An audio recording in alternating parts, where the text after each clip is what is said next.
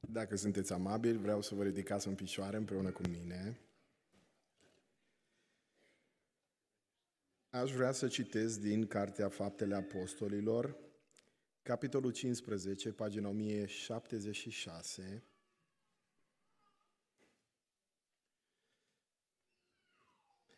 Cartea Faptele Apostolilor, capitolul 15, pagina 1076.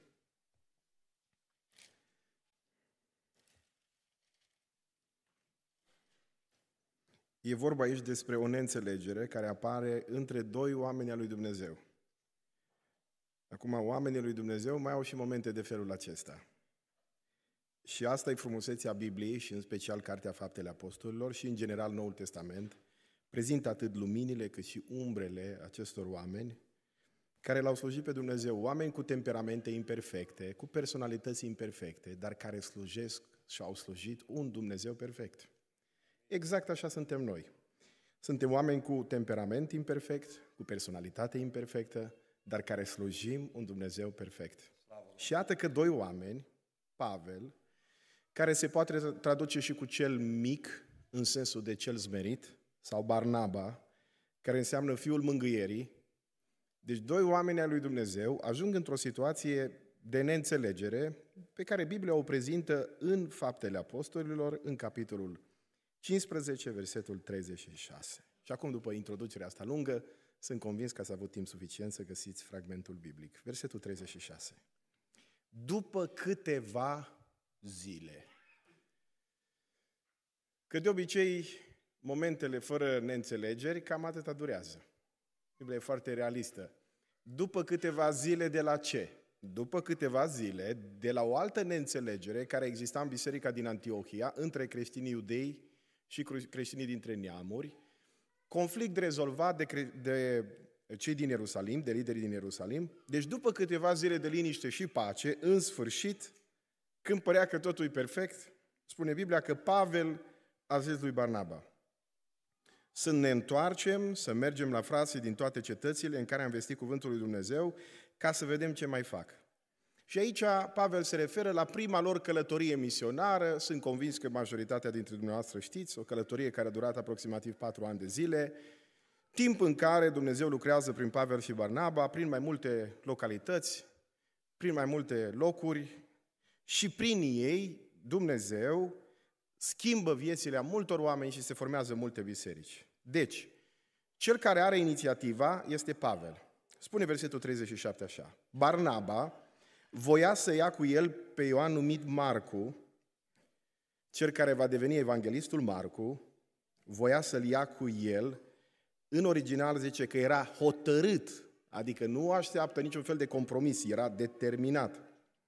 Dar Pavel socotea că nu este bine să ia cu ei pe acela care părăsise din Pamfilia, Pamfilia e sudul Turciei de astăzi, într-o zonă muntoasă, foarte periculoasă, deci Ioan Marcu pornește cu Pavel și Barnaba misiune, când dă de greu, zice, nu-i misiunea de, mi- de mine, îi părăsește și nu-i însoțise în lucrarea lor. Și ascultați ce zice versetul 39, și acum e vorba de, e adevărat că de doi oameni al lui Dumnezeu, care până în momentul acela slujesc într-un mod extraordinar, zice că neînțelegerea aceasta a fost destul de mare ca să-i facă să se despartă unul de altul. Și spune Biblia mai departe că Barnaba lua cu el pe Marcu și a plecat cu corabia la Cipru. Pavel și-a ales pe Sila și a plecat după ce a fost încredințat de frați în grija Harului Domnului. Observați?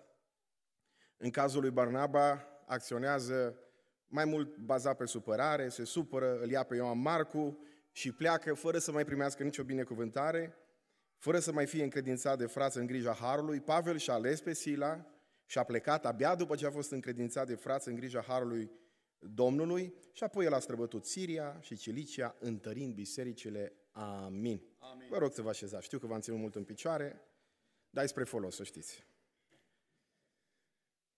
Plus că e dimineață, eu vin după nu știu câte ore de condus, drumul ăsta pe care cu siguranță dumneavoastră îl cunoașteți mult mai bine decât mine, de la, din România până aici, Așa că dacă veți observa că la un moment dat unele cuvinte nu ies așa foarte clare, voi ca niște frați buni ce sunteți, o să dați din cap și o să mă încredințați în, gri- în grija Harului. Amin?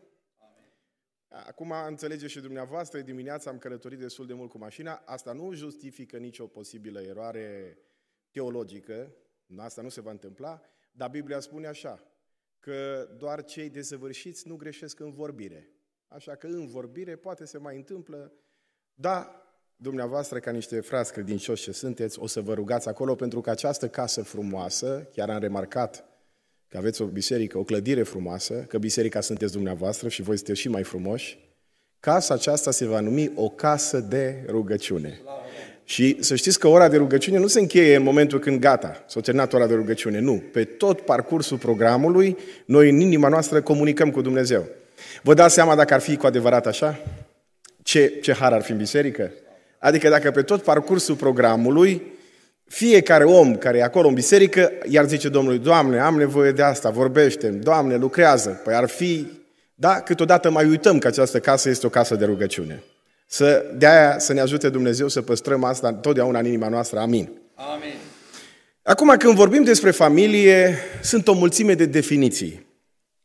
Cea mai la îndemână și des folosită, mai ales în contextul nostru românesc, probabil că auziți la fiecare nuntă, și anume că familia este celula de bază a societății.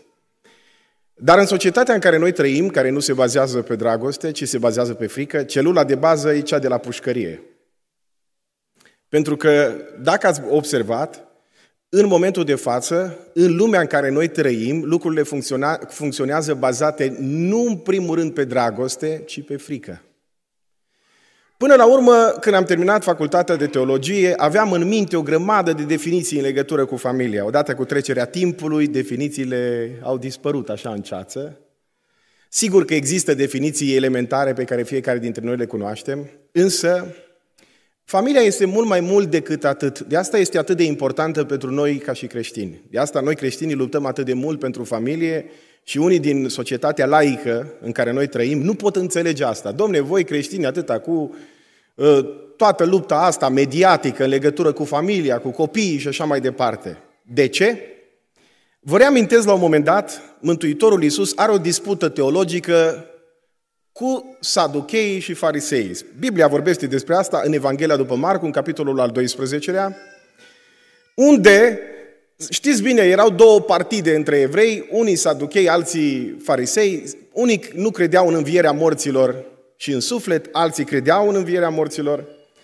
Și la un moment dat, e o discuție acolo, nu vreau să intru în prea multe detalii ca să nu vă pierd atenția, dar la un moment dat, Domnul Iisus, stând de vorbă cu oamenii aceștia, vorbind despre cum va fi după ce vom pleca din lumea asta, care este statutul familiei după ce plecăm de aici, din lumea asta, zice așa, în cer vom fi ca îngerii.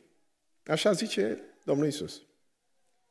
Cum adică în cer vom fi ca îngerii? M-am tot gândit la expresia asta, am tot analizat-o. Când mi-am făcut studiile postuniversitare, am analizat-o din perspectiva mai multor teologi, să văd ce zis și alții înaintea mea, că nu suntem atât de mândri încât să spunem, numai nouă ni se revelează adevărul lui Dumnezeu, ne uităm în istorie, au mai fost oameni al lui Dumnezeu care au primit de la Dumnezeu o înțelegere cu privire la cuvântul lui Dumnezeu și apoi au înregistrat asta în scris, în tot felul de cărți.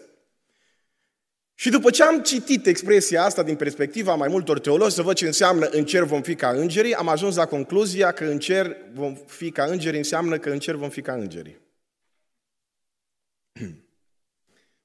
Acum, probabil că unii vă aștepta să vă dau vreo taină aici, că v-am văzut pe câțiva așa foarte atenți. Dacă la început așa nu v-am captat foarte... Acum, dintr-o dată s-a șternut liniștea și ați început să vă păi, dar ce înseamnă asta? Înseamnă că familia este un dar din partea lui Dumnezeu doar pentru lumea aceasta. Cum va fi în cer? Numai Dumnezeu știe cu certitudine asta. Biblia nu ne dă detalii despre asta, apropo despre rai, Biblia ne spune mai mult ce nu va fi acolo decât ce va fi. Și când vorbește despre ce va fi, vorbește doar într-un limbaj foarte metaforic, simbolic. Ce vrea să spună asta e că familia e un dar din partea lui Dumnezeu pentru aici și acum. De asta e atât de prețioasă pentru noi.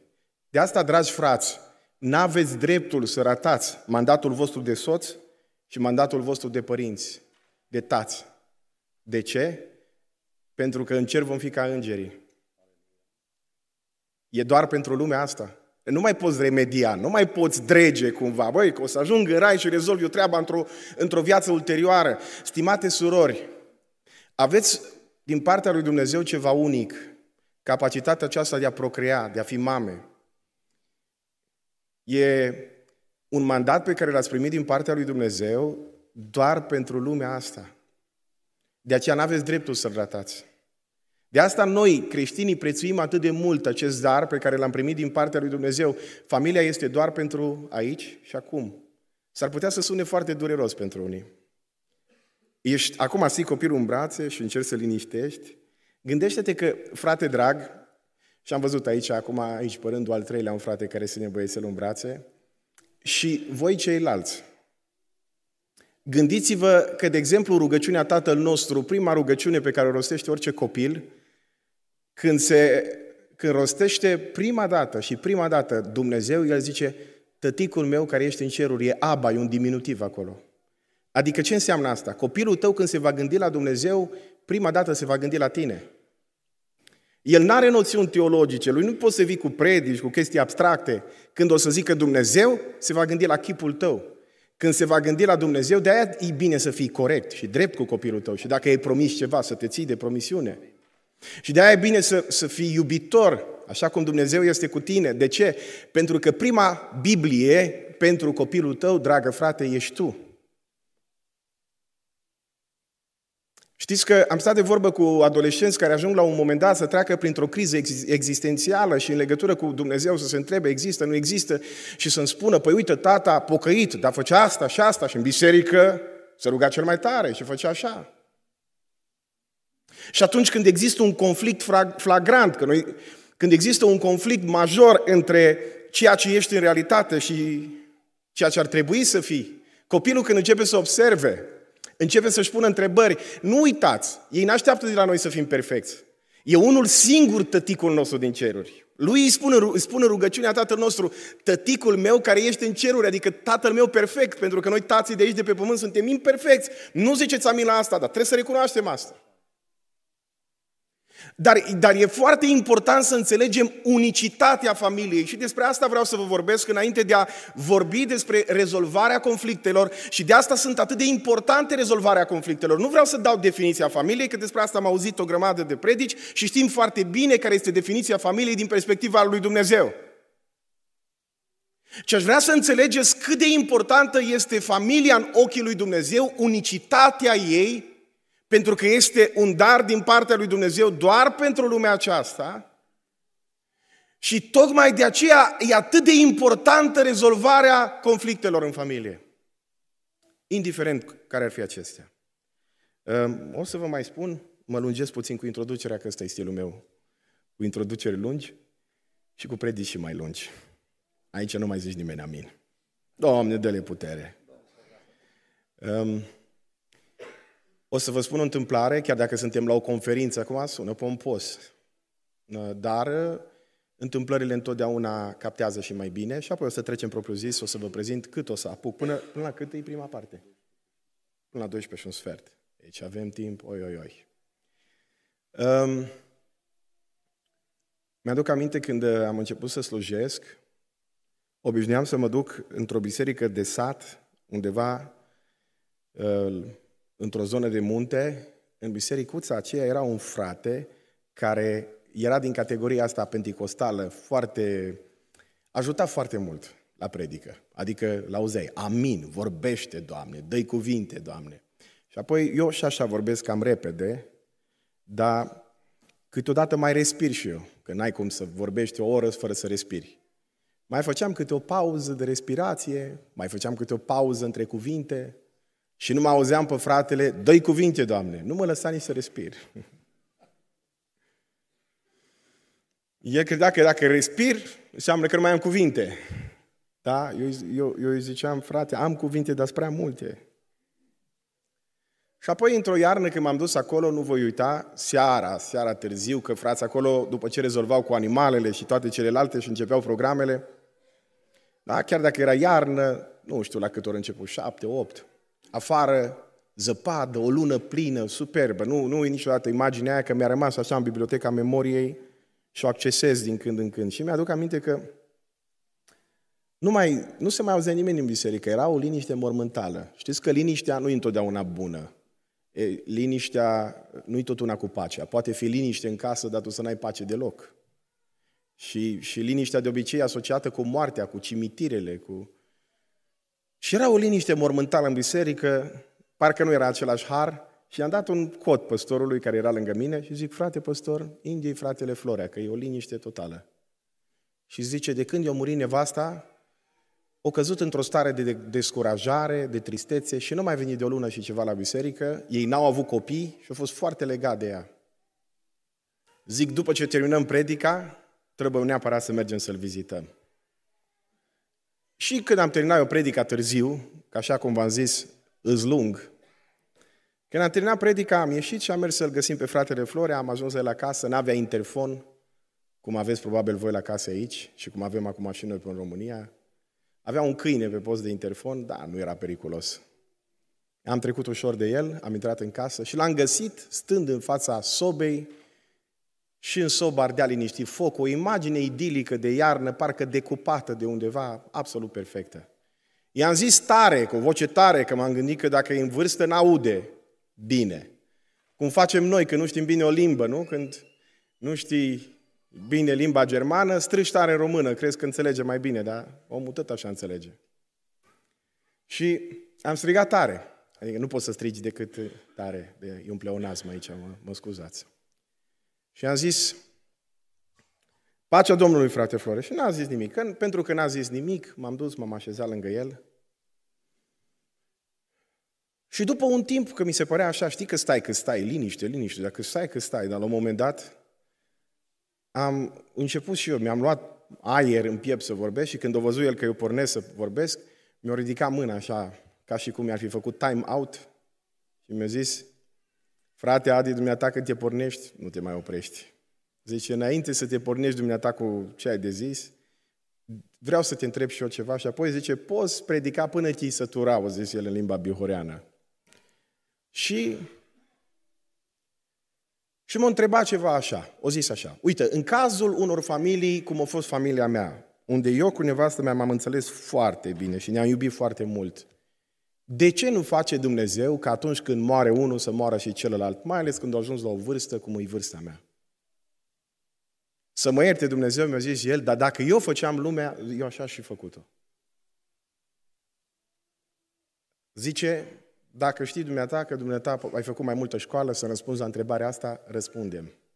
Ce să răspund? N-am avut ce să răspund. Am tăcut și mai profund și mai teologic și mai adânc, încă vreo 10-15 minute, habar n-am cât. Și după ce am mai tăcut, fratele mi-a zis așa, frate, zice, nu uita că în cer vom fi ca îngerii. Învață să iubești și să-i apreciezi pe cei care pe care Dumnezeu a așezat lângă tine câtă vreme sunt în viață. Pentru că în cer vom fi ca îngerii. Am ieșit din casa acestui om are Dumnezeu, știți cum? Și zâmbind și plângând în același timp. Și asta aș vrea să vă motivez pe fiecare dintre voi, voi care sunteți în această dimineață aici. Cât de important e să gestionăm orice formă de conflict. Știți că Biblia e foarte realistă. Biblia zice în Roman 12 cu 18, cât ține de voi, trăiți în pace cu toți oamenii. Cu oricine. Cât depinde de voi. Adică sunt situații în care neînțelegerile escaladează la un nivel la care nu mai poți face nimic.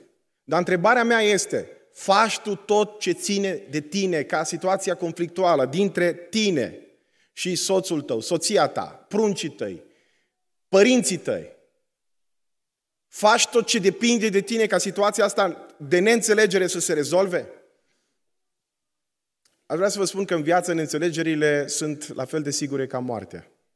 Nu există, nu există, și dacă aș întreba în această zi cineva să spună, să se ridice în picioare dacă cineva poate să pretindă aici că n-a avut vreo, vreodată în familie vreo neînțelegere, așa ceva nu există. Sigur că nu, ea nu degenerează neînțelegerea neapărat în ceartă. Cearta e partea gălăgioasă, e deja altceva. Eu între Pavel și Barnaba nu văd niciun fel de ceartă, văd doar o neînțelegere. Și acum, luând de exemplu acestor doi oameni al lui Dumnezeu, vom privi la relațiile de familie în general și privind la subiectul acesta al neînțelegerilor, vreau să-l privim din trei perspective care toate încep cu litera R, în nădejdea că poate vom ține minte și lucrurile se vor așeza clar în mintea noastră. Mai întâi, aș vrea să vedem care este rădăcina neînțelegerilor în general și în special în relațiile de familie. Apoi o să vedem câteva reguli pentru stabilizarea situațiilor conflictuale. Cred că vor fi trei reguli sau patru, vedem, în funcție de cât puteți asculta. Și în al treilea rând, cu ajutorul lui Dumnezeu, aș vrea să vorbim despre răspunsul pe care un om credincios îl dă situațiilor de conflict, de familie. Deci, rădăcină, reguli, răspuns. Mai zic o dată, pentru că vreau să rămână foarte clar în mintea noastră. Rădăcină, reguli, răspuns. Acum, când vorbim despre rădăcina conflictului, ne întrebăm de unde apar conflictele între oameni spirituali. Și în privința asta sunt câteva lucruri foarte clare pe care le regăsim aici. Și o să vi reprezint înainte. Sunt patru rădăcini ale neînțelegerilor. Acum, dacă aș avea un microfon să vii să vă întreb pe dumneavoastră, pe fiecare în parte, de ce ajungeți în familie să aveți neînțelegeri? Fie cu soțul, fie cu soția, fie cu copiii dumneavoastră, fie cu, fie cu uh, uh, părinții dumneavoastră, fie cu frații dumneavoastră.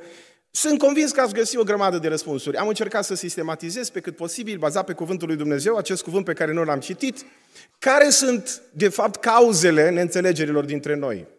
Am găsit patru pe care am să vi le prezint și apoi vom poposi în dreptul fiecăreia. Mai întâi, prima cauză, și asta e clară, e diferența de personalitate. O mai spun o dată, când spun diferență de personalitate, mă gândesc și la temperament, și la educație, și la istoricul unui om, fiecare om este unic în felul lui, prin urmare e imposibil să pui doi oameni într-un loc fără să ajungă la un moment dat într-o situație de neînțelegere, adică să aibă opinii diferite. Încă o dată vă spun, asta nu duce întotdeauna la ceartă, depinde și de temperamentul omului aici. Și cu temperamentul te naști. Și de obicei mori. Da? El, el, temperamentul nu se schimbă, nu-l schimbă Duhul Sfânt, Duhul Sfânt îl folosește, îl cizelează. Dar dacă ești un om mai iute, nu înseamnă că dacă te pocăiești o să devii unul așa foarte liniștit. Nu. Te-ai născut cu temperamentul ăsta. Numai vedeți, asta e frumusețea bisericii, că Dumnezeu folosește temperamentul tău pentru slava Lui. Și dacă un om e mai temperamental, Domnul face din el evanghelist. Dacă e mai liniștit, îl face învățător. Sau știu eu. Întotdeauna Dumnezeu folosește ă, la fiecare dintre noi personalitatea noastră și temperamentul nostru. Nu trebuie să ne uităm la noi și să zicem, mă, eu am, ă, cum să spun, ă, temperamentul ăsta înseamnă că nu pot fi folosit de Domnul. Ba da, fiecare dintre noi. De ce? Spunea Nicolae Steinhard un lucru extraordinar. Fiecare om poartă în mod unic amprenta lui Dumnezeu și fiecare dintre noi în mod unic avem abilități și calități din partea lui Dumnezeu. Ok, mai întâi am zis diferența de personalitate. Apoi, al doilea lucru, ambițiile personale. Ambițiile personale. Și dacă ne uităm la Pavel și Barnaba, vom vedea că, mai ales la Barnaba, e o formă de, formă de ambiție. De ce? Ia gândiți-vă puțin că Barnaba a fost cel care l-a adus pe Apostolul Pavel, l-a adus din Tars, în biserica din Antiochia, l-a pus în slujbă, e aici o formă de ambiție. El era și neam cu Ioan Marcu, e și o chestie din asta puțin personală, ambiția personală. Când fiecare o ține pe a lui, Biblia ne vorbește despre asta, mai ales în cartea Proverbelor. Apoi, al treilea motiv e orgoliu, mândria. Aproape întotdeauna neînțelegerea e o problemă de cine-i șeful. Cine e șeful? Aceasta e întrebarea. To be or not to be? Cum zice celebrul dramaturg englez, to be or not to be șeful. Cine conduce? Și între Pavel și Barnaba să știți că e o problemă de genul ăsta. De ce? Fiți atenți. Inițiativa în prima călătorie misionară, dacă veți citi în Faptele Apostolilor, în capitolul 13, aparține lui Barnaba. E adevărat că Duhul Sfânt îi pune deoparte pentru o lucrare specială, dar Barnaba e cel care are inițiativa în relația cu Pavel până în cazul de față. De data asta spune Biblia că Pavel e cel care se duce la Barnaba. De ce? Pentru că între timp Dumnezeu lucrează și are un plan cu Pavel și îl ridică pe Pavel pentru că Pavel avea un loc unic în istoria lui Dumnezeu. Apoi, ultimul motiv sunt lucrurile mici. Lucrurile mici. Băi, dacă ne uităm la Pavel și Barnaba, uitați-vă la ei. Dacă i-ai fi întrebat despre divinitatea lui Hristos, ar fi crezut același lucru. Dacă îi întrebai dacă, nu știu, ce cred ei despre moartea, despre învierea lui Isus Hristos, ar fi spus exact același lucru. Deci aproape în cele mai, în, în cele mai importante domenii ar fi crezut la fel. Care e diferența? Amândoi cred că trebuie să meargă misiune. Amândoi știu că sunt puși deoparte de Domnul pentru lucrarea asta. Amândoi știu că trebuie să stea la dispoziția lui Dumnezeu într-o următoare lucrare misionară. Care e diferența? Unul zice cu Ioan Marcu, altul fără Ioan Marcu. Stai să te gândești. Și dacă ne uităm și în biserică, și dacă ne uităm și în familie, și dacă ne uităm și între state, de multe ori, cele mai multe neînțelegeri pornesc de la lucruri mărunte. Nu o să vă spun că sunt istorii dintre cele mai tragicomice de la care pornesc războaie între două țări. Războaie în familie. De la lucruri, dacă stai să le analizezi, sunt lucruri mărunte. Și acum haideți să le luăm pe rând. Mai întâi, am spus că prima cauză a neînțelegerii dintre Pavel și Barnaba e diferența de personalitate. E atât de ușor pentru cei care cunoașteți Cuvântul lui Dumnezeu să ne uităm la cei doi. Aduceți-vă aminte, ne uităm mai întâi la Barnaba, numele lui nu este acesta. Vă aduceți aminte care e numele lui? Biblia ne vorbește despre el uh, în Faptele Apostolilor, în capitolul al patrulea. Uh, vă aduceți aminte pentru cei cunoscuti uh, omul acesta? Pentru dărnicie. Uitați, în versetul 36 din, Ioa, din Fapte 4 zice așa. Iosif, numit de apostol și Barnaba. Deci numele lui, care tălmăcit înseamnă fiul mângâierii, un levit de neam din Cipru a vândut un ogor pe care îl avea, a adus bani și a pus la picioarele apostolilor. Deci numele lui era Iosif, dar oamenii au pus numele ăsta, Porecla, fiul mângâierii. Măi, ce caracter trebuie să ai ca oamenii să spună numele ăsta? Voi ați observat că oamenii lipesc câteodată câte o etichetă de noi, dacă e unul mai dur, imediat vine... Dacă e unul mai liniștit, mă, la liniștitul. Pe Barnaba când îl vedeau ziceau, ăsta e fiul mângâierii. De ce? Pentru că era genul de om cu care când te întâlneai zicea, pacea Domnului Dumnezeu să te binecuvânteze, extraordinar cum ai slujit, du-te mai departe. E omul acela cu care ți-ar fi plăcut să ieși întotdeauna, e omul ăla care când ieși cu el în oraș plătește de fiecare dată, e omul darnic, mă înțelegeți? E, e omul despre care am avea numai cuvinte de laudă. Oricine ar fi vrut să fie prieten cu Barnaba. E omul care zice, mă, e adevărat că Ioan Marco a greșit prima dată, dar să-i mai dăm o șansă. Tot Biblia spune despre el și dacă vă uitați acum, nu vreau să vă pierd în prea multe referințe, că la început v-am ținut cu multe întâmplări, acum să vă țin cu prea multe referințe, dar dacă vă uitați în prima parte, veți vedea că Biblia spune despre el că și era plin de Duhul Sfânt și era și plin de credință. Deci un om extraordinar, fiul mângâierii, plin de Duhul Sfânt, plin de credință. Hai să ne uităm la Apostolul Pavel. Și el e un om extraordinar, dar are un temperament. În Galateni, capitolul 2, ne prezintă Biblia cum se ridică înaintea lui Petru. Nu uitați, Petru. Cine era Pavel? în vremea aia. Și îl mustră în fața tuturor. Pentru ipocrizie. Că Petru, odată e cu creștinii dintre neamuri, altă dată cu creștinii iudei. Altă dată, 1 Timotei 1 cu 20, despre Imeneu și Alexandru, i-am dat pe mâna satanei. Na, uitați-vă, voi pune asemenea oameni unul lângă altul. Îl put pe fiul mângâierii, mai dați-i o șansă, încă o dată, pe altul care se ridică și zice, cu păcatul până la sânge. Imeneu și Alexandru pe mâna satanei.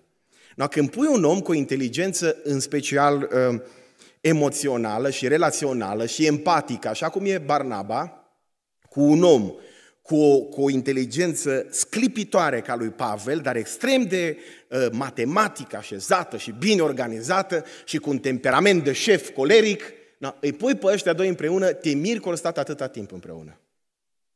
Numai Duhul Sfânt a făcut asta.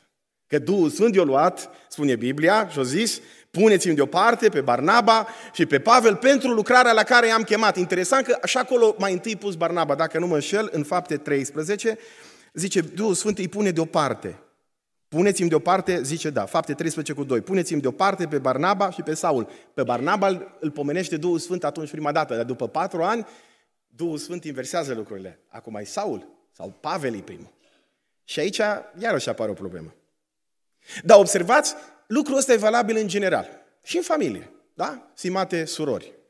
Simate doamne, domnișoare, când inteligența ta e una empatică, emoțională, fraților, când inteligența ta e matematică, 1 plus 1 egal 2. Pentru sora, 1 plus 1 egal atâta cât trebuie ca lucrurile să meargă bine. Păi nu te miri că apar și vin și zic, frate, eu nu înțeleg cum gândești așa. Eu nu pot să înțeleg. Uite, frate, eu îți fac calcule. 1 plus 1 egal 2. Ea vine și zice 1 plus 1 egal 5, că 5 mai avem nevoie să meargă treaba. Ea vine și zice, ăsta e fără inimă. dar numai vine și ne explică și tot cu explicații, dar n-ai suflet în tine. N-ai un pic de emoție. Acum, întrebarea, ce facem în situații de genul ăsta? Știți ce facem noi de obicei? Încercăm să-l schimbăm pe celălalt să, să fie după chipul și asemănarea noastră. Total fals. Noi împreună trebuie să purtăm chipul lui Hristos. Amin. Da, atunci ce facem? Haideți să vă spun ce facem. Vă spun mai întâi un principiu scriptural care e valabil în general pentru relații și în familie și în biserică. Dumnezeu își rezervă dreptul să folosească oameni diferiți de felul în care ești tu. Hai că o zic mai aproape de microfon și dacă până acum n-am fost destul de evanghelist, acum voi fi ceva mai evanghelist ca să-i trezesc pe băia 2-3 pe care am văzut că au căzut așa puțin în luptă. Aș vrea să vă spun ceva. Dumnezeu își rezervă dreptul să folosească oameni diferiți de felul în care ești tu. Uitați-vă la Domnul Isus. Ia între ucenicii lui doi oameni care dacă până în momentul ăla s-ar fi întâlnit pe stradă și-ar fi dat în cap unul altul. Simon Zelotul, Matei Vameșu. Simon făcea parte din grupul zeloților celor care luptau împotriva romanilor. Matei era cel care colabora cu romanii ca să ia taxele de pe evrei. Deci oamenii ăștia, dacă s-ar fi întâlnit unul cu altul până în momentul ăla, Simon Zelotul s-ar fi lăudat, l-am executat. Și ce face Domnul Isus? Zice, ce fac? Pa amândoi fac cu cenicii mei. Și unde îi pun? Pe aceeași bancă, în cor, împreună. Nu? Leagă-ne, Doamne, pe toți împreună, să vezi atunci.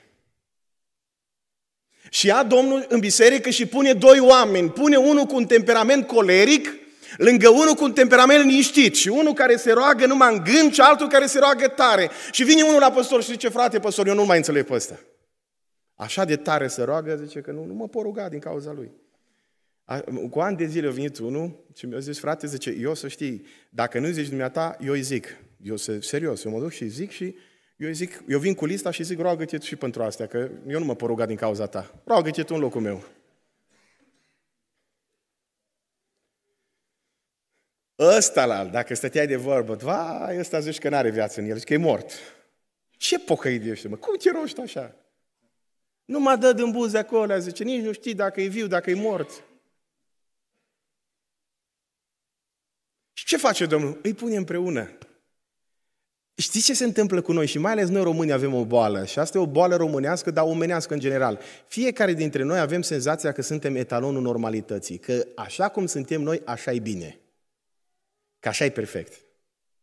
Mă, tăți ăia la alți, tăți ăia la alți, zic cum îți. Dar eu, eu știu mai bine. Cum îți eu? Dacă tăți ar fi ca mine, am băgat de seamă că inclusiv la predică, atunci când predicatorul, deja având experiență, intuiește care sunt așteptările oamenilor, dar dacă le cânți oamenilor în strună de multe ori, vin și spun la final, frate, bine zis. Da, știți care e argumentul lor? Exact așa mă gândesc și eu. Să nu confrunți vreodată părerea unui om și mai ales prejudecata unui om. Prejudecata de obicei nu are niciun argument logic, nici biblic, dar de obicei ea e foarte puternic înrădăcinată în noi și dacă cineva mă confruntă la nivel mental, noi de multe ori nu avem maturitatea asta să gândim, da? Și să înțelegem că nu suntem noi norma normalității. Că fiecare dintre noi avem frumusețea noastră și asta e frumusețea familiei, dragii mei. Și asta e frumusețea bisericii în general. Dumnezeu își rezervă dreptul să folosească oameni diferiți de felul în care suntem noi. Slavă Domnului pentru asta. Amin. Legat tot de lucrul ăsta, uh, și aș vrea să mai spun ceva aici, pentru că avem timp suficient și în partea a doua, um, aș vrea să, legat de copii și legat de creșterea copiilor, vreau să fac aici o paranteză. Biblia spune în Efeseni, în capitolul 6, versetul 4, nu vă întărâtați la mânie copiii, ci creșteți în învățătura și în mustrarea Domnului. Foarte interesant, Cuvântul folosit acolo în originalul grecesc pentru creșteții e cuvântul gimna, de la care avem în română gimnastică. Ce înseamnă asta? Adică, adică educația e o formă de implicare care cere timp și care presupune exercițiu. Noi de multe ori așteptăm de la copiii noștri performanțe dintr-o dată și nu înțelegem niște lucruri elementare. Biblia zice acolo ceva foarte interesant. Nu vă întărâtați la mânie copiii, ci creșteți în învățătura și mustrarea Domnului. Și asta e un, un, un cuvânt pe care Dumnezeu îl are pentru noi, pentru noi ca părinți, pentru că trebuie să înțelegem câteva lucruri foarte importante în legătură cu asta. Uh, educația e o formă de implicare în viața copilului tău activă. Și asta mi se adresează mie și ție, nouă bărbaților în mod special, pentru că noi bărbații avem obiceiul acela pe care îl are, dacă vă aduceți aminte, în Vechiul Testament, e un bărbat care se duce la un moment dat la câmp, copilul se duce cu el și copilul începe să se plângă, capul meu, capul meu, are o durere de cap, știi ce face bărbatul în momentul ăla? Zice, du-te la maică ta. Ei, noi avem obiceiul ăsta, în general, noi bărbații, de a face fix la fel când e vorba de educație. A, să zică maică ta. Du-te la maică ta. Educația este o formă de implicare care presupune multă răbdare și așteptare, e ca semănatul. În momentul, nu știu acum, sigur că noi suntem rupți de realitatea agriculturii, suntem în Austria, dar în momentul când ai semănat, nu te duci acolo să vezi, bă, na, acum am semănat, hai să culeg roade, nu. Educația e ceva asemănător. Tot timpul pe care îl dedici copilului tău, tot ceea ce îl înveți, tu nu vezi imediat, din potrivă. Imediat s-ar putea să nu vezi decât opusul. Te uiți și zici, bă, nu văd niciun rezultat, dar rezultatele se văd pe termen lung, iar noi bărbații suntem cunoscuți pentru faptul că nu avem prea multă răbdare. Și acum, aș vrea să vă dau aici un sfat. Dragi frați, nu vă întărâtați la mânie copiii printr-o formă de educație care e cea mai la îndemână, educația prin negație, care nu presupune prea multă implicare. Știți, aduceți-vă aminte de Iov. Spune Biblia că obișnuia, dacă citiți și despre asta sigur ați auzit predicându-se, că se predică de multe ori, dar dacă vă uitați în primele cinci versete din cartea lui Iov, Biblia ne spune că Iov aducea câte o jerfă pentru fiecare copil în parte. Câți copii avea Iov? Vă aduceți aminte? Zece. Știți ce mai zice Biblia acolo? Zice Biblia că Iov era cel mai cuvaz om din răsărit. Deci asta ce presupune? Era un om, domne, ocupat. Nu era un om care să stea toată ziua acasă, nu știu, care să primească un ajutor social și să stea cu pruncii lui, nu. Dar în ciuda acestui lucru, spune Biblia, așa avea Iov obiceiul să facă, deci făcea o chestie cu regularitate, presupune o implicare care înseamnă consecvență, răbdare, în timp, jerfă pentru fiecare în parte. Nici măcar n-aducea o jerfă pentru toți la un loc, nu. De ce? Pentru că Iov știa că fiecare copil este unic în felul lui. Și acum ce înseamnă asta? Înseamnă o formă de implicare uh, uh, și o formă de educație nu prin negație. Deci, fraților, aici vorbesc cu voi în mod special. Pentru că de multe ori apar conflicte între noi și copiii noștri din cauza faptului că nu înțelegem că educația trebuie făcută nu prin negație, ci prin afirmație. Adică, An de zile am crezut că a educa înseamnă să spui n-ai voie, n-ai voie, n-ai voie, n-ai voie. Da, Biblia spune, învață pe copil calea pe care trebuie să meargă, când va îmbătrâni nu se va bate de la ea. Ce înseamnă asta? Că există o limită pe care trebuie să o pui. Adică da, și asta e, e, e bine pentru copil. Noi trăim în vremuri în care copiii nu mai au nicio limită. Da, trebuie pus o limită și de ce? Limita îi oferă și lui siguranță. Dacă nu-i pui nicio limită, săracul mâna de anxietate, nu mai știe încotro să o apuce. Dar trebuie să-i pui limita și limita e negația. N-ai voie acolo, vezi că asta e limita. Vezi, asta e limita. Vezi că vin la biserică. Nu aia, nu aia. Dar, educația nu se rezumă la asta. Educația nu e un țarc pe care l-ai pus, l-ai pus acolo și nu. Fiecare limită pe care ai pus-o trebuie explicată. Și aici e cel mai greu. Da? Uite, de ce n-ai voie să te duci în club? De ce n-ai voie să fumezi? De ce n-ai voie să faci asta? Da, după ce ai explicat limita, după aia vii și spui, da, uite, asta poți să faci, asta poți să faci, asta poți să faci. Pentru că el să nu înțeleagă faptul că a fi creștin înseamnă să fii legat. Nu. Creștinismul are limite, dar toate limitele sunt spre binele nostru, legea lui Dumnezeu este spre sănătatea noastră, din toate punctele de vedere. Lucrul ăsta e foarte clar. Să știți că legea lui Dumnezeu n-a fost dată de Dumnezeu în mod arbitrar, ca să ne vadă pe noi cum să ne chinuim, ci a fost dată pentru binele nostru. Când copilul pricepe lucrul ăsta, el are liniște și pace. Da, dacă educația e numai n-ai voie, n-ai voie, n-ai voie, n-ai voie, n-ai voie, și doar niște limite, știți ce se creează în el? Se creează o frustrare și se gândește, mă, când ajung eu pe picioarele mele, la vârsta maturității, apoi m-am dus. Și vezi câteodată familii despre care spui, mă, uite, din atâția prunci, unu, doi, trei, nu mai rămas niciunul. De ce? Pentru că, dragi frați, unii dintre noi credem că educația înseamnă doar să zici nu, nu, nu, nu, nu și lasă-ți explică mai ta. Și atunci ce faci? Îl întărâți la mânie Și uh, eu mi-aduc aminte încă ceva și vă spun legat de negație. Să știți că fiecare negație îl face pe copilul tău mai curios. Eu vă spun din experiența mea, și asta am spus-o de multe ori la predică, când eram copil, bunicul mi-a zis de foarte multe ori, nu cumva să vă prind. Și de câte ori zicea, nu cumva să vă prind, eram mai atenți. De ce? Că era ceva, ne dădea o idee nouă. Odată, nu cumva să vă prind la cireșul vecinilor. Eu cu frate meu Călin, care și el tot păstor a ajuns între timp, zic, zice, nu cumva să vă prind la cireșul vecinilor. Cinci cireși avea bunicul, dar ăsta al vecinilor era mai grozav. Nu niciodată, s-am povestit-o de foarte multe ori, dar vă fac mai atenți puțin dacă vă zic asta. Uh, când am mers la Cireș să ne uităm la el, era iunie, ne gândeam să nu plouă, că la, la țară, cum am crescut noi acolo, cu mentalitatea asta că dacă păcătuiești ar putea să te trăznească, eram foarte atenți. Eram așa de pocăiți când, când ploua afară vara și am mers amândoi, l-am pus pe Călin să se uite la cer, nu voi uita naivitatea asta specifică copilăriei, această inocență foarte frumoasă copilărească, l-am pus să se uite la cer și eu m-am apropiat de prima cireașă în slow motion, în reluare, așa. Băi, nu, sigur nu plouă, stai liniștit, cred că toată săptămâna nu plouă. Și am luat-o pe prima, amestecat-o, amestecat-o. De ce? Să nu rămână în gât cumva, să mă nec. Am mâncat-o așa numai după aia, la a doua, deja aveam exercițiu făcut, parcă am fost mai rapid. La a treia, deja eram în cireș. Până a venit vecinul cu niște câini, dar asta e altă poveste. Consecințele întotdeauna le vezi mai târziu. Ce vreau să vă spun cu asta e că educația nu se rezumă la negație. De ce? Pentru că fiecare negație pe care o pui copilului tău nu face decât să-i nască curiozitate și dacă nu-i explicat că lucrul ăla n-are voie să-l facă, de ce? Că dacă îl face spre răul lui, dar el nu-l vede rău atunci. El nu-l înțelege. El nu înțelege de ce tata și mama îi spun lui, măi copile, nu te juca cu mingea în mijlocul drumului lui. Se pare că e interesant că și pruncii vecinilor se joacă în mijlocul drumului, numai că el nu prevede un posibil pericol, faptul că ar putea veni o mașină să lovească, dar tata, care are înțelepciune mai multă, îi pune limita. De ce? Spre binele lui, dar el nu înțelege și fix așa suntem și noi cu Dumnezeu de multe ori. Dumnezeu ne pune niște limite și noi tot timpul le forțăm. Dar n-am voie aia, dar n-am voie aia, dar n-am voie aia. De ce le forțăm?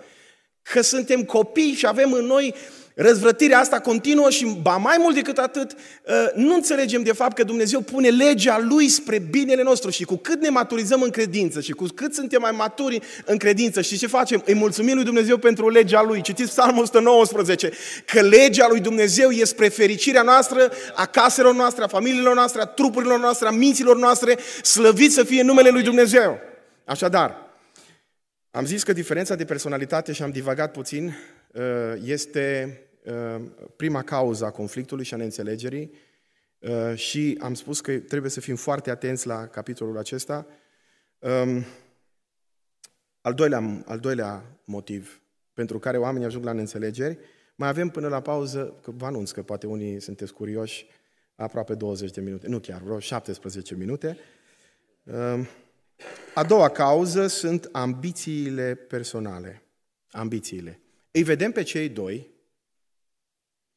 uh, pe Pavel și Barnaba, într-o situație în care se ambiționează fiecare. Am aduc aminte din copilărie că la noi în sat erau doi soți și soție, celebri în satul nostru, care când se duceau la sapă, unul dacă începea în stânga, celălalt începea în dreapta.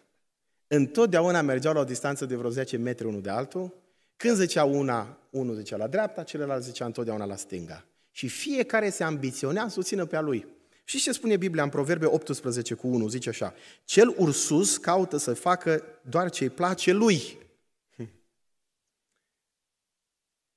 Iona, bine faci tu că te mânii. Da, bine fac până la moarte. Exact aceeași atitudine de ambiționare prostească, copilărească avem și noi câteodată în familie. Și fiecare câteodată caută să facă doar ce îi convine lui. Care e soluția? Care e soluția aici? Ehm, fiecare se gândește, păi el trebuie să facă ce îmi place mie, nu. Soluția e să fim echilibrați în privința asta. Soluția e să spui, uh, uite, și data trecută am mers unde zis tu și acum un an cum mai zis tu, ce ar fi ca de data asta să facem și cum zic eu? Vă spun de ce. Uh, e aici o problemă. Sunt unii care au o, o personalitate mai slabă, pentru că așa s-au născut și o încasează tot timpul și acceptă ce spune celălalt de asta. Și ce înseamnă că de multe ori strânge în, în, în inima lui amărăciunea, așa numește Biblia. Și știți ce naște amărăciunea? iuțime și mânie. Așa spune Biblia în Efeseni. Citiți acolo în capitolul 4, dacă nu mă înșel. Și tot strânge și tot strânge și tot strânge și la un moment dat explodează. Exact asta se întâmplă. De aceea, ă, prima cauză, am spus, a neînțelegerilor este diferența de personalitate. Dar a doua sunt ambiționările acestea prostești de multe ori. Fiecare, eu așa, eu așa știu, așa fac. Eu așa m-am hotărât și o ținem fiecare pe noastră de multe ori și din cauza asta ajungem la neînțelegeri destul de mari. Al treilea motiv. Orgoliu, mândria. Cine e șeful? Între Pavel și Barnaba v-am explicat cum au stat lucrurile, dar aduceți-vă aminte de ucenicii Domnului Isus care la un moment dat aveau exact aceeași întrebare. Cine e șeful? Și Domnul vine și le explică. Știți cine e șeful?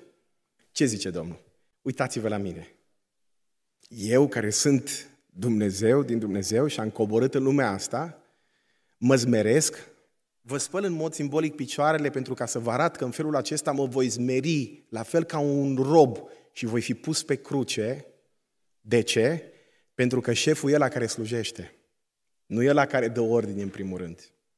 Și dacă ne uităm în cazul de față, vom învăța că una din cauzele cele mai importante când e vorba de neînțelegeri în familie e exact acest motiv. Cine e șeful? Acum, legat de relația de familie, Biblia vorbește despre asta în Efeseni, în capitolul 5. Dacă vreți, stimate doamne și domnișoare și surori dragi, vă citesc Efeseni 5. E, dacă vă aduceți aminte acolo, un ultim verset și versetul acela uh, E un verset care face de multe ori când citesc, mai ales la nunț, și la nunț sunt prezenți mulți care nu fac parte din biserică. Și când citești versetul ăsta, versetul 33, uh, ultima parte, îi vezi pe mulți că tresar. Și mai ales multe doamne au reacții adverse, câteodată chiar puternice și vocale. Și nevasta să se teamă de bărbat. Și dacă mai și accentuezi așa și zici amin, întotdeauna când citesc că se termină aici paragraful, și nevasta să se teamă de bărbat.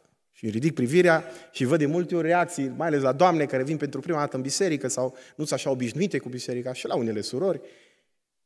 Așa. Acum, ă, dacă vă uitați în cazul de față, dacă citiți în Efeseni tot paragraful care vorbește despre relația de familie, dar și despre relația dintre Hristos și biserică, veți vedea că și nouă bărbaților ne spune bărbaților, iubiți-vă nevestele. Nouă ne zice de trei ori, dacă nu mă înșel în text, și ne dă și două exemple, că noi, noi nu înțelegem fără exemplu. Vreau să ne dea exemplu. Cum vă iubiți pe voi, zice Pavel, că știe Domnul că noi ne iubim mult pe noi, și cum și-a iubit Hristos biserica. Hai să vedem și un exemplu exterior. Dar când vorbește despre soție, zice nevasta să se teamă de bărbat. Acum, evident că nu se referă la aici la o frică patologică de genul vine acasă, supa să fie fix la 40 de grade, toată familia așezată în stânga și în dreapta, pentru că Biblia numește în cazul acesta, bărbatul, zice, bărbatul este capul familiei. Nu zice dictatorul familiei, nu zice regele familiei, nu zice împăratul familiei, ci capul familiei. Asta ce înseamnă? Că relația dintre cei din familie este una vie, organică, ființială. El nu e un fel de dictator care intră în casă și toată lumea trebuie să-i cânte lui în strună. Nu, ci o relație vie. Înțelegeți? Ă, dacă e capul familiei, ce se presupune? Ă, dacă vă aduceți aminte, în Vechiul Testament, Dumnezeu spune bărbatului, imediat după creație și apoi după cădere, zice, bărbatul va stăpâni. Cuvântul folosit în limba ebraică pentru verbul ăsta, a stăpâni, înseamnă a da direcție. Da? Dacă ești bărbat, se presupune că trebuie să ai inițiativa. Și atunci, dacă Dumnezeu ți-a încredințat lucrul acesta, trebuie să o faci. Acum, ce vreau să spun cu asta? Relația înaintea lui Dumnezeu, când vorbim despre bărbat și femeie, și mă refer în special la familie, dar și în general vorbind, nu este una de superioritate, ci de complementaritate. Nu vreau să folosesc cuvinte mari. Ce înseamnă? Că noi nu suntem superiori în fața lui Dumnezeu sau inferiori din punct de vedere uman Hristos a murit atât pentru bărbați cât și pentru femei, ci fiecare dintre noi suntem importanți dacă stăm la locul nostru. Deci strict din punct de vedere uman, strict din punct de vedere al relației noastre cu Dumnezeu în ce privește mântuirea, atât femeia cât și bărbatul sunt egali. Dar când vorbești de rolul din familie și în general și despre rolul din biserică, lucrurile stau altfel pentru că Dumnezeu l-a rânduit într-un anumit fel. Dar ce înseamnă, încă o dată, că bărbatul va stăpâni? Că știu că... Uh, și nu, femeia va, uh, să se teamă de bărbat, la asta mă refer. De ce? Când am citit odată propoziția asta într-o biserică la o întâlnire foarte mare, uh, mi-aduc aminte când a zis că femeia să se teamă de bărbat, am auzit o voce de bas. Amin. Un frate. Mi-am ridicat privirea că am citit textul și am zis, fratele care au zis amin să se ridice în picioare. Nu au avut curaj. Și am zis, fraților, vedeți că se mai teme și bărbatul de femeie. Omul era acolo, dar era și nevastă sa. Acum,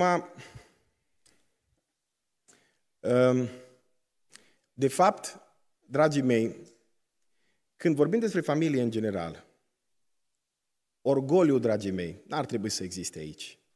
Fiecare dintre noi, Dumnezeu ne-a creat într-un anumit fel. Nu întâmplător, spune Biblia, bărbaților, iubiți-vă nevestele. De ce? Pentru că nevoia fundamentală a femeii e aceea de a se simți în siguranță și iubită. Și în mod natural, femeia simte nevoia asta de a avea lângă ea cineva care să-i dea direcție. Pe de altă parte, există familii în care, dacă bărbatul nu-i destul de bărbat din punctul ăsta de vedere, ea trebuie să ia inițiativa. Și am să vă spun ceva, stimate surori. Sunt situații de genul ăsta și câteodată asta este situația. Dacă el nu zice odată, hai să citim din Biblie, dacă el nu zice niciodată, hai să ne rugăm, dacă el nu zice niciodată, hai la biserică, dacă el poate nici nu-i pocăit sau și dacă e pocăit, dar numai așa, de pașii de Crăciun, N-ai ce să faci în situații de felul ăsta. Trebuie să te ocupi de educația copilului tău și cred că Dumnezeu îți dă putere în mod special în situații de felul acesta. Dar în mod normal, când vorbim despre ideal, deci pentru o situație ideală, că Biblia la asta se referă aici, nu înseamnă că noi suntem exact așa. Hai să fim realiști, că noi de multe ori ne uităm și zicem, măi, Doamne ajută. Dar într-o situație ideală lucrurile așa stau.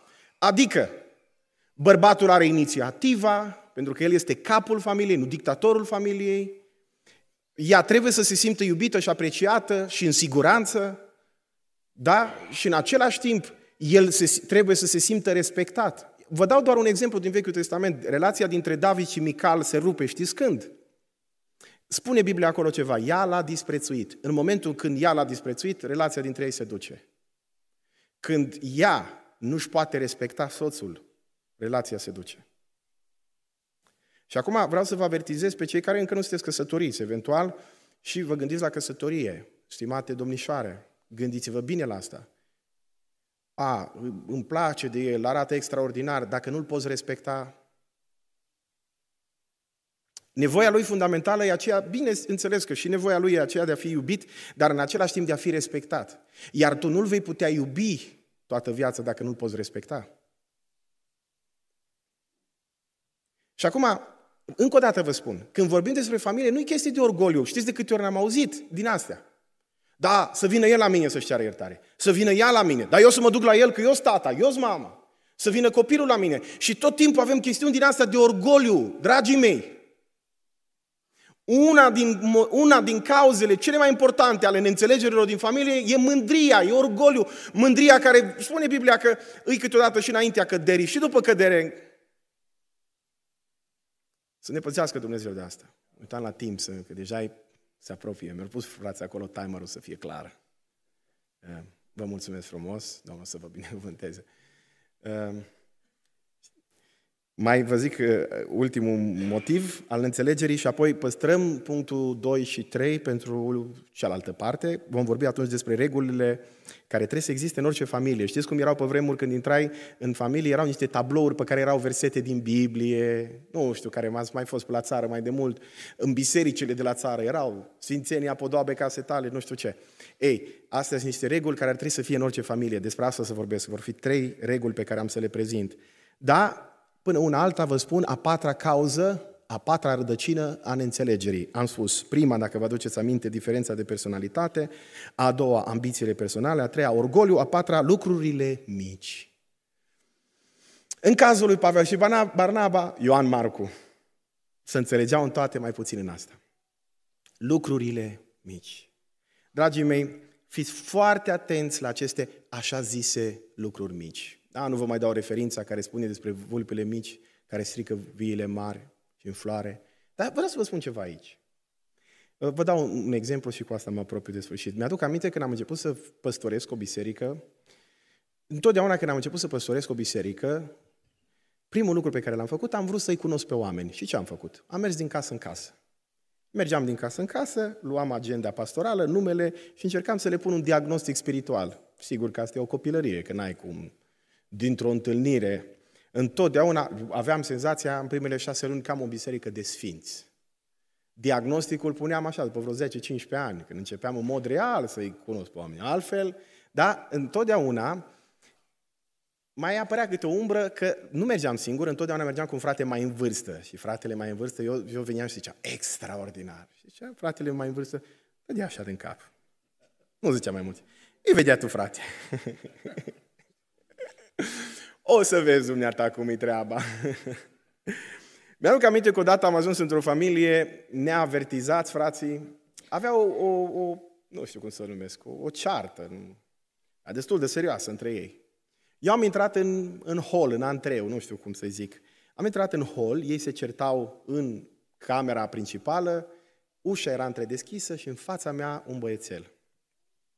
Am intrat și acum nu știam ce să fac. Stăteam față în față cu copilul lor, el în fața mea, eu în fața lui.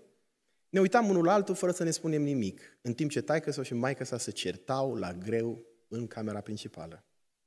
Nu știam ce să fac să zic, să nu zic. Eu mă uitam la el, el se uita la mine, eu mă uitam la el. Știți momentele acelea de stânjeneală, când stai față în față cu careva și nu știi ce să zici. Careva trebuie să spargă liniștea. Eu fiind cel mai mare, evident, trebuia să o fac eu. Și am întrebat și eu pe băiețel, zic, da, de ce se ceartă tata și mama? Și copilul îmi dă un răspuns genial. Zice, din orice.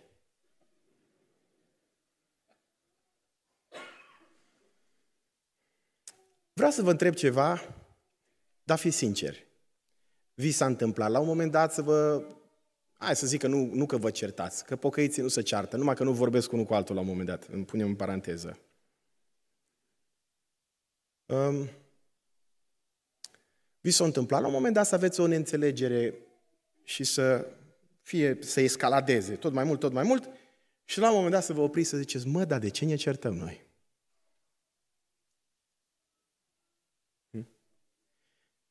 Și, și știți care e răspunsul de multe ori? Știți ce facem noi? Zicem, nu știu, dar știu că aveam dreptate. Și exact așa se întâmplă. Și lucrul ăsta să știți că e valabil și în biserică. Și lucrul ăsta e valabil în toate relațiile noastre. Când ne ia valul ăsta al nervilor, al temperamentului și treaba scapă de sub control, ei, momentul ăla nu ne mai interesează de fapt de la ce am pornit. Din momentul ăla o luăm rău, rău, în, în tot felul de direcții, până când se liniștesc în noi nervii ăștia. Și despre asta ar fi de vorbit, dar data, viito- data viitoare, în partea a doua, o să vorbim și despre asta. Cu ajutorul lui Dumnezeu, aș vrea să continuăm în partea a doua, să vedem care sunt, uh, care este, sunt regulile pe care trebuie să le avem și apoi, cel mai important, care este răspunsul pe care trebuie să-l dăm unei situații conflictuale care este inevitabilă. De ce? Pentru că suntem temperamente diferite, pentru că toți avem ambițiile noastre, că suntem orgolioși, să ne ierte Domnul, și de foarte multe ori lucrurile mici ne duc la situații și la conflicte mari. Asta este prima parte a întâlnirii noastre. Dumnezeu să vă binecuvânteze. Amin.